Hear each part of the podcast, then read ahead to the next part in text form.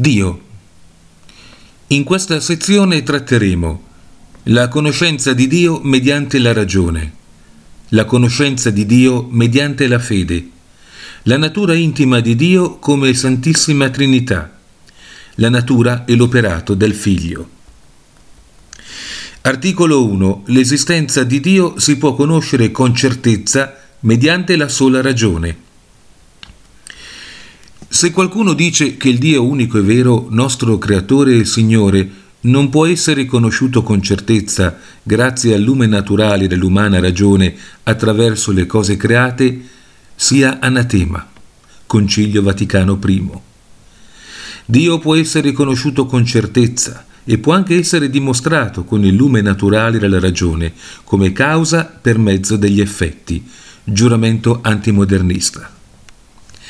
La Chiesa sta qui dichiarando che l'esistenza di Dio può essere conosciuta, anzi dimostrata dalla ragione. Può essere dimostrata deducendo la sua esistenza dalle cose create come causa dagli effetti. La Sacra Scrittura ci indica tre tipi di cose create da cui possiamo dedurre l'esistenza di Dio.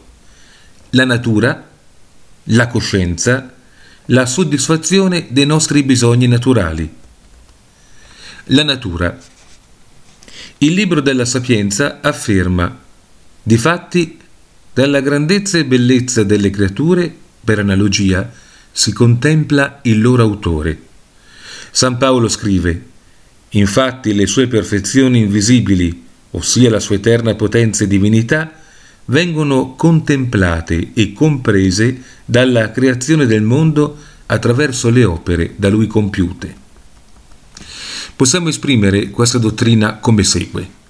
L'armonia, la bellezza, l'ordine, la complessità, la grandezza e la sublimità del creato è tale che non potrebbe essere altro che opera di Dio.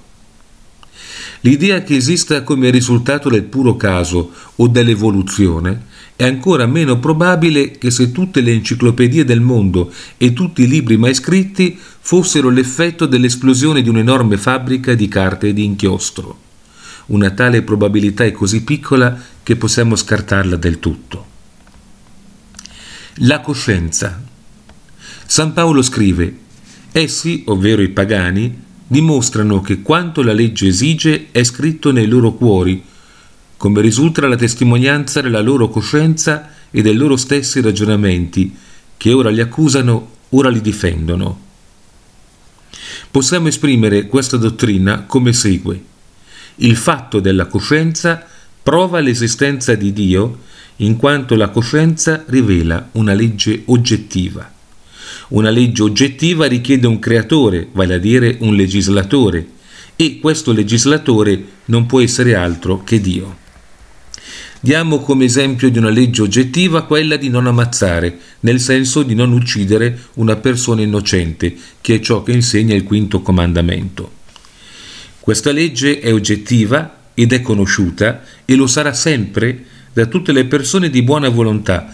Mettiamo da parte i pro-abortisti accecati come sono dalla loro condotta immorale. Questa legge non può essere altro che l'intento di un legislatore che in tal modo stabilisce come l'uomo dovrebbe vivere nella società. La provvidenza. Il terzo argomento di San Paolo per l'esistenza di Dio è espresso come segue. Ma Dio non ha cessato di dar prova di sé beneficando, concedendovi dal cielo piogge per stagioni ricche di frutti e dandovi cibo in abbondanza per la letizia dei vostri cuori. Come potremmo davvero spiegare la costante abbondanza e disponibilità di tutto ciò che è necessario all'umanità? Per conservarla in esistenza, per assisterla, guarirla e renderla felice, se non in riferimento alla divina provvidenza. Tali riflessioni, ricorrendo al principio della causalità, mostrano con certezza, anzi dimostrano, l'esistenza di Dio.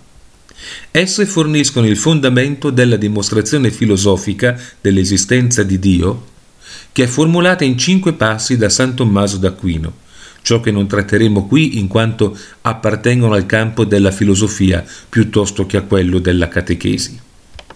Mediante la sola ragione possiamo quindi conoscere l'esistenza di Dio con certezza. Possiamo conoscerlo più precisamente come creatore, come causa dell'universo.